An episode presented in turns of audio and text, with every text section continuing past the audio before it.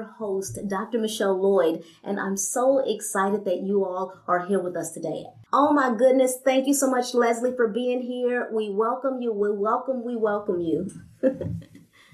thank you so much for having me. I'm excited to be here and to talk and share with everyone.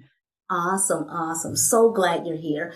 I am curious to know uh, why do some teens struggle with their weight while on the college campus? Why is that such a struggle, you believe? Hmm. You know, there can be a variety of reasons. Some are, well, there's, there's some that are more common than others.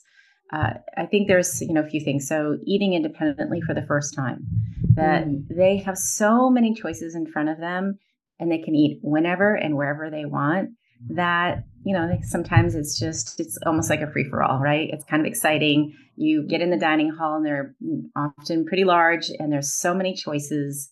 And so you're loading up your plate and you're probably eating more than you might at home. And they're also eating at random times you know when they can get food and they're mm-hmm. eating with friends late at night oftentimes. So their habits have shifted. Maybe the amounts and the types of food that they're eating have shifted and so that can contribute to weight gain.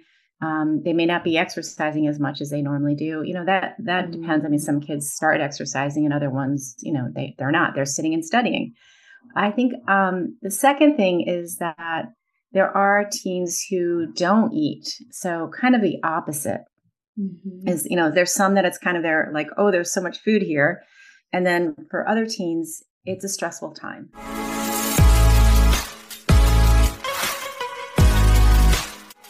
Pointers for Parents podcast. Short Cast Club